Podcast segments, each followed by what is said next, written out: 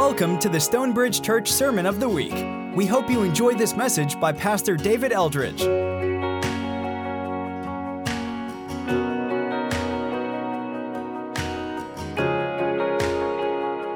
My quick little small group plug is to join one. Why do we do them? Because it's the best way to grow. Uh, we grow in the context of relationship with God and with other people. All of us have friends. But a lot of times in those relationships, we're just not intentional. We, we do other things, we talk about other things. Very few of us have friendships that are uh, centered around helping one another grow in our relationship with Jesus. We're intentionally trying to spur one another on to love and good deeds. Small group creates a context. They may not be your friends that you go on vacation with, but they'll be the friends that help you walk through life. So I would encourage you to do uh, one of those three things that Matt said go next door, go to the deck, take a shot of that uh, paper, whatever you need to do. Connect to a small group. Introverts, this is nightmare for you. I get it. I'm one as well. Um, two groups. Just talk to two people. That's it. And you can have a donut. That'll be your prize. Two people, you can get a donut on your way out. Uh, if you need help navigating, 28's a lot, reach out to Matt. Uh, he's familiar with all the small group leaders and he can help you figure out one that would be a good fit for you and, uh, and, and try them. You know, we, we know that it may take a little bit to kind of figure out the, the best one for you, but again, check with Matt and he'll help you walk through that process. All right, Ephesians 1. Last week we looked at the beginning of Ephesians 1. It's, we said it was like a hymn, a worship song that Paul uses to start this letter. Uh, verse 3 Praise the Father of our Lord Jesus Christ, who's blessed us in the heavenly realms with every spiritual blessing in Christ. And so we looked at those big concepts that run all the way through Ephesians. One of them, heavenly realms. Remember, we said that's the spiritual world. As Christians, we're amphibians. We live in this, phys- in this visible physical world, and we live in the invisible spiritual world. Those two worlds interact. This world that we live and move and walk on, and the world where God and Satan and angels and demons live and operate. There's interaction there, there's intersection there. And what we said is we want what's going on in the spiritual world to inform the way we live here in this, phys- in this uh, visible physical world. Uh, in Christ, that's a big, big idea. We said, think of Christ as a set, think of Jesus as a set, like in elementary school. And what's true of the set is true of every member of the set. To be in Christ is to be incorporated into Jesus. It's to abide in Him, to follow Him. It's another description of what it means to be a Christian. Very important as we go through Ephesians. And then Paul lists six spiritual blessings. Three of those we said you could put under the heading of election the doctrine that God has chosen a people for Himself.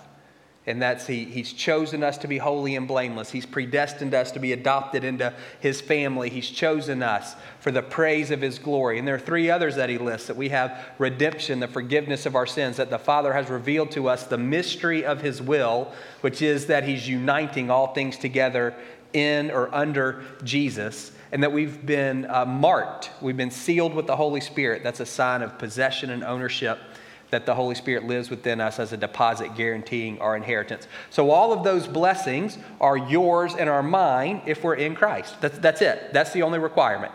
Being in Christ, abiding in Him, then all of those things are true for us, whether we feel like it or not, regardless of the circumstances of our day in and day out. So now Paul shifts. He's pray, he has this opens with this, this worship, this praise to the Lord, and now he prays for the church. And so today we're going to look at his prayer for the church. Verse 15 For this reason, ever since I heard about your faith in the Lord Jesus and your love for all God's people, I have not stopped giving thanks for you, remembering you in my prayers.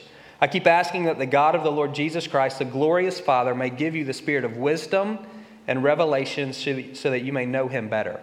I pray that the eyes of your heart may be enlightened in order that you may know the hope to which he's called you the riches of his glorious inheritance in his holy people, and his incomparably great power for us who believe. We'll pause there and pick up at that point next week.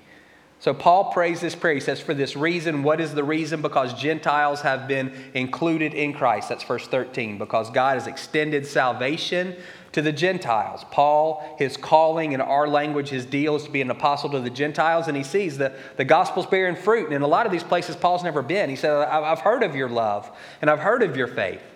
And I think he's thrilled that the gospel is spreading beyond his personal work, beyond his personal investment. That other churches are expanding and other Christians are sharing uh, with people that Paul has never met. So he says, For this reason, I've heard of your faith, I've heard of your love for one another, and so I never stop praying for you, and I never stop giving thanks for you. I'm remembering you in my prayers. And here are the things that I'm praying. It's a headline, and then three bullet points under the headline. The headline I'm praying that God would give you a spirit of wisdom and revelation so that you would know Him better. Your Bible may say the Spirit with a capital S, which that's obviously is true as well.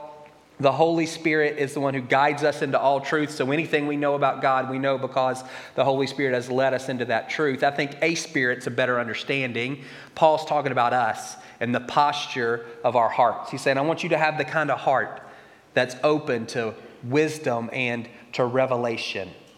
Wisdom is knowledge applied, knowledge lived out. Revelation is new information or new data. So all wisdom used to be revelation, it was all new at some point. And all revelation, we hope, becomes wisdom. We don't just want to know things, we want to live the things that we know. And so Paul is saying, I want, I want you to have a spirit of wisdom, someone who, who lives out the truth that you know. In Revelation, someone who's open to the new truth that the Lord wants to reveal to you, to, to disclose to you about himself. Why? What's the point? So you can have a big three ring notebook on your shelf, so you can have a, a lot of notes in your phone about who God is? No, because I want you to know him better. Relational knowledge. Remember in the Bible, know is not academic and intellectual, it's experiential and relational. That's the point. We'll circle back to that. So that's the headline Spirit of wisdom and revelation, so that we would know Him better. And then these three bullet points I pray that the eyes of your heart would be enlightened. That's another way of saying, I pray that you'd have a spirit of wisdom and revelation. Two ways of saying the same thing. Here are the three things that Paul says he wants us to know, he wants us to be enlightened about. That we would know the hope of our calling that we would know the, the glorious riches of God's inheritance in his holy people, and that we would know the incomparably great power that's available to us who believe. So, real quick, those three bullet points. That you would know the hope of your calling. We talked about hope a few weeks ago, confident expectation of a better future. So, what is this better future that God has called us into? That word calling, that's one of those election words like chosen, appointed, predestined. So we can look back those those blessings that are up there on the screen, those six blessings that Paul lists. So important through the whole book of Ephesians. They're not always mentioned explicitly, but they're always in the background. So when Paul says, I want you to know the hope to which you've been called, what he's saying is, I want you to know what God's doing. I want you to know what God's up to. I want you to know his plans. I want you to know his purposes. These are things that he determined before he even created the world. This is where he, he already knew the end from the beginning. He chose you to be holy. He chose you to be blameless. He predestined you to be adopted into his family as sons and daughters. And he did all of this for his glory. That's what God is doing. That's what he's about. If you ever wonder, where's all of this headed? That's where it's headed. God has, is forming a people for himself. People who are set apart, that is holy. People who are without stain or spot or wrinkle, that is without blemish, people who are his children, adopted into his family, and all of that for his glory, not for our own. That's what he's doing. And Paul says, I want you to know that. I want you to have a confident expectation that God is actively working to bring about that plan and that purpose. I want you to know that. I want you to know the glorious riches God has in his inheritance. That is interesting. Because when we hear the word inheritance, we tend to think of what we inherit as co heirs with Jesus. And that's normally how the word is used. Normally, when you see inheritance, particularly in the New Testament, it's talking about what we get. That's not how Paul uses it here. He's talking about what God gets. And what God gets is us, which doesn't seem like a great deal for him. But that's what he gets the, he, the riches of his glorious inheritance in his holy people. Deuteronomy 32, God says, My portion is my people. Several times in Exodus and Deuteronomy, we read this phrase, treasured possession, when God is talking about Israel. They're my treasured possession. Out of all the nations on the earth, I picked Israel, and Israel's mine. With capital C church, that promise is applied to us. That statement is out of everything that God could have had, He picked us. We're His inheritance. Psalm 2, Father talking to the Son, ask of me, and I'll give you the nations as your inheritance. That's us. It's amazing to think about. Paul says, I want you to know that. I want you to know that you, us, corporately, we're God's glorious inheritance. When we get to Ephesians 5, we'll see this picture of, of the church as the bride of Christ presented to Jesus by the Father without stain and spot and wrinkle, holy and blameless. And we look at ourselves and think, mm, not yet. You, me, we, God's glorious inheritance. Why does Paul want us to know that? Some of you grew up in families where there was pressure. Hey, that's not how that's not how we do things here. That's not how a Brumbaugh does things. And it's pressure. I think what, what Paul is saying is I want you to know that you're God's glorious inheritance, not so you get crushed under the weight of that expectation, but to call you up to who you really are. As a way of not smashing you down, pressing you down, but as a way of lifting you up. Hey, this is who you are. This is who you are. You're God's glorious inheritance. You're what He's going to get. You're, the, you're what He's working for. Not in an, in an arrogant way like you're, we know that. We're not, we're not that great. Even on our best day, shot through with fear and doubt and frustration and apathy and pride, all of those things. But God, He's called us and He's chosen us, and He's appointed us, and He's adopted us. And He said, You're, you're what I get. I get y'all, and I'm thrilled. What would it look like for us to live accordingly? And that's how Paul ends. I want you to know the power that's available to you. We'll talk about this more next week. The power that raised Jesus from the dead, that's the Holy Spirit. He lives within us. Remember, He's that deposit guaranteeing our inheritance. The God of all the universe has taken up residence within us, so all the resources of, of heaven are available to us. The Holy Spirit enables us to live up to that calling. The Holy Spirit's the one who says, Hey, I'll, I'll, I'll, I'll, empower you to be holy and blameless. You don't have to do that on your own. I'll empower you to live as God's sons and daughters. You don't have to figure out how to do that by yourself. I'll make sure that God gets glory through your life. This is who you are. You're God's glorious inheritance, and I'll be conforming you more into the image of His Son. That's what I'm doing day in and day out. I'm working on the identity this glorious inheritance. I'm working on God's, the Father's plans and purposes to make a people for Himself. I'm doing both of those things, and I'm doing it in you and I'm doing it through you. The resources of heaven are available to us. It's an incredible prayer, the heart of the prayer, and this is how I want us to close. The heart of the prayer. Super simple. Knowing God better. Sunday school 101, first thing you learned, first day you showed up. God wants a personal relationship with you. And He wants that relationship to grow and to deepen over time. That's the heart of that prayer. That's what holds all, that's what holds the headline and the three bullet points together.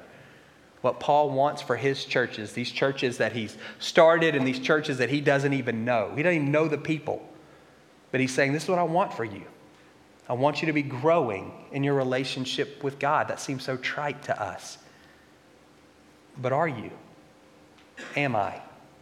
Don't think about yesterday, that's too short of a time frame. What about six months ago? Do you know God better now than you did then? What about August of last year? Do you know God better now than you did then? Some of you, the answer is absolutely, I do. Don't be falsely modest about that. Yeah, I do.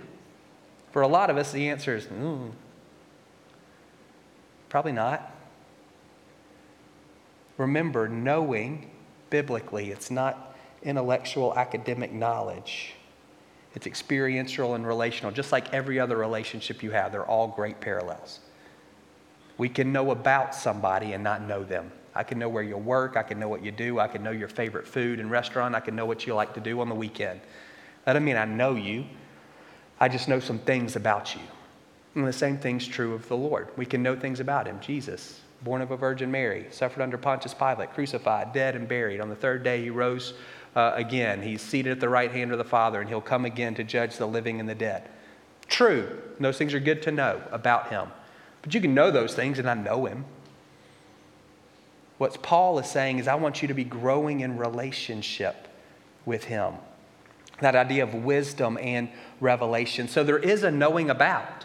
There's some things that we need to know about God. There's truths, and the Holy Spirit will guide us into those truths. But then we want to take the next step of saying, well, what does this actually look like incorporated or assimilated into my life? What am I doing with this truth?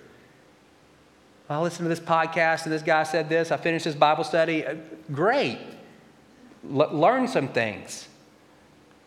But what are we doing with what we're learning? Are we getting to know him better? Or are we just getting to know more about him? We can put more on the fact sheet that's headed God, or am I actually getting to know Him more as a person? There's no way to rush that. It just takes time and investment like every other relationship you have. I think it's easy for us to think knowing about is that's all there is. We're tempted to stop there, and we need to go beyond. Revelation is great. We want to learn new things. But all that needs to be translated into life, wisdom, walking out these things that the Lord is showing us about Himself. It may be better instead of you trying to think about yourself and say, I wonder if I have if I know God better now than I did last year. Ask the people who live with you, and they'll tell you. They'll have a better idea than you will. Because if you know Him better, that will impact the way that you interact with them. It'll change your behavior. You can't know a holy God in a better way and, not, in a deeper way and it not impact the way you live. It's not enough to say, well, God is patient. Okay, I know that about him. Well, he wants to conform us into his image. So, what does it look like for me to bear with people, especially people who are stupid, over time? Like, what does that look like? That's what it means. That's what he's wanting from us. It's not enough just to know the fact. God is love and love is patient, so God is patient.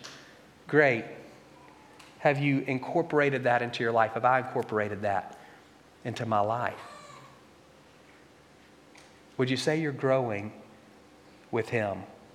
You know Him better than you used to. Do, do you want to? We're adults. Most of us do what we want. We got to pay taxes and cut the grass. But other than that, most of it, we do what we want. That's part of the privilege and joy of being an adult. Nobody gets to tell us what to do, most of the time. So, and hear this in the spirit in which it's intended. If you're not, if you don't know God better than you did last year, it's probably because you don't want to. Because if you wanted to, you would. Because he's available. He doesn't keep office hours. You can approach him at any point. He's always saying, Come on. He's all, yeah, the, the, the old picture in the Old Testament of one guy one day a year entering into God's presence, the crucifixion, resurrection, that did away with all that. The temple, the curtain in the temple was torn. We, had, we can boldly approach the throne of grace. Don't, I'm not trying to make you feel guilty. I'm just asking. Do you want to know him more?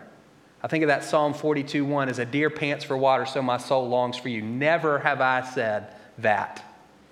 Never have I thought, man, as much as I need something to drink yesterday when it's a thousand degrees. Never have I said, that's how much I need the Lord. That's how much I want to know him.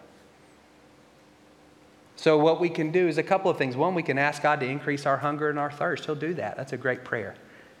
God, increase my desire. Help me want to want you more. Help me want to want to know you better. I'm pretty good as I am. It's, I get distracted and there's so many other things going on. I feel like we're okay. Think about the Israelites in Exodus where God's on the mountain and there's thunder and there's smoke and and they say to Moses, Hey, let's make a deal. How about this? Instead of us going up there, why don't you go up there, tell us what he said? And then we'll do it. That's where a lot of us want to live. I'm not sure that I, just, I'll read the book. I'll let somebody else tell me. This idea of intimate personal relationship, that can be scary at times with a holy God. Do you want to know him more? Then ask God, increase my desire. But if the only times we approach Him or seek Him is when we feel like it, then our relationship's always going to be fits and starts because, as with all desires, our desire for the Lord ebbs and flows. So you want to ask for God to increase your hunger, and then you want to act hungry even when you're not. We want to do both of those things. Whatever those spiritual practices are for you that help put you in the presence of God and help you grow. For me, one of the things I've learned over the past few years, I can really only do about one thing at a time. And it takes about a, it takes me a while. So if I'm looking at, maybe you can look at 1 Corinthians 13, 4 through 7. That's a description of love. So when you think about being conformed into the image of Jesus, that's this nebulous picture. But when you look at 1 Corinthians 13, 4 through 7, it puts some skin on it. Love is patient, love is kind, does not envy, does not boast, is not proud or rude or self seeking, is not easily angered, doesn't keep a record of wrongs, doesn't rejoice, doesn't delight in evil, rejoices with the truth, always protects, always per- perseveres, always hopes, always trusts, never fails. Pick one of those words. To get to, to, to grow, to know God better, is to grow in one of those areas because that's who He is. Remember, it's not just here, it's not just being able to quote a verse. Am I living more patiently and less enviously? I can't do all those things at once. For me, again, it's one, and it takes me several months, more than several months. Six to 12 months. You might want to find another church. Six to 12 months to, to get where I'm, where I'm like, all right, this is starting to take root in my life. It's actually beginning to impact the relationships that I have with other people. That is getting to know the Lord better. It's not just knowing, know, it's not just knowing more stuff about Him. It's actually becoming more like Him. That means I'm getting to know Him better because He's impacting me. Does that, you're, you're making the connection. Or, or look at Galatians 5 22 and 23, that list of fruit that the Holy Spirit produces within us love, joy, peace, patience, kindness, goodness, gentleness, faithfulness, and self control. Pick one. Don't pick nine. Pick one and dig in for the next six, nine, 12 months. Make it a point of prayer. Every time you pray, God, would you, would you sow this fruit within, into me? And, and this is super important, it's easy to be patient when you're by yourself praying. Nobody's pulling on you.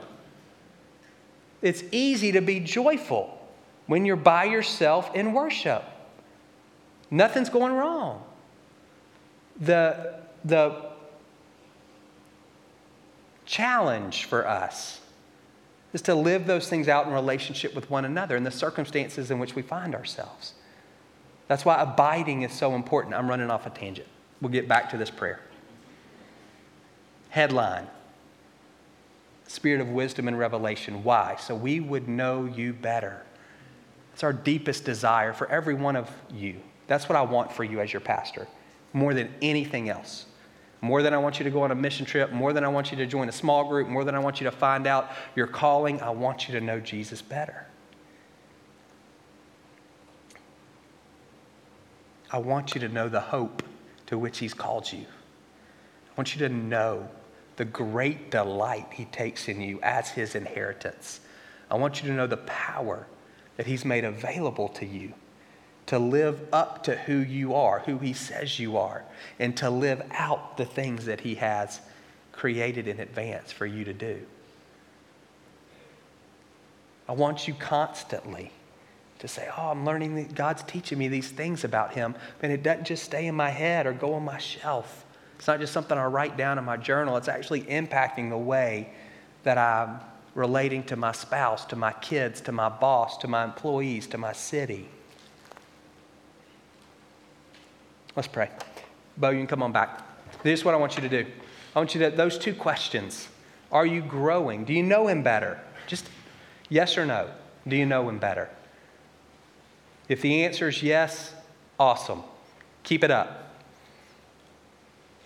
If the answer is no, don't feel guilty. Go to the next question. No, I don't know him better. So do you want to? And if you don't want to, well, then we probably need to have a conversation. Why don't you want to know him better? So maybe what you need to do is say, God, like, just be honest. God, I don't really want to know you better. I'd like to want to know you better, so maybe if you could stir that desire in me. And you can ask Him to do that, and He's so gracious, He will. Or, God, I do want to know you better. Would you breathe on that desire? Show me what that looks like, lived out on Monday and Tuesday and Wednesday of my life. So, Holy Spirit, would you come? Would you give each one of us, kids, students, adults, people in this room, people online, would you give us a spirit of wisdom and revelation so that we would know the Father better? Would you enlighten the eyes of our hearts so that we would know the hope to which we've been called? We would know the plans and purposes that God has established for his people. I pray that you would open the eyes of our hearts and, enlighten us, that we would know the glorious riches of your inheritance in your holy people, in us. And pray that you would open the eyes of our hearts that we would know the incomparably great power that dwells within us in the person of your Spirit. So help us. God, I pray. I don't know if we'll ever be like the deer panting for water, but God, I do pray that we would hunger and thirst for you more than we currently do. In Jesus' name, amen.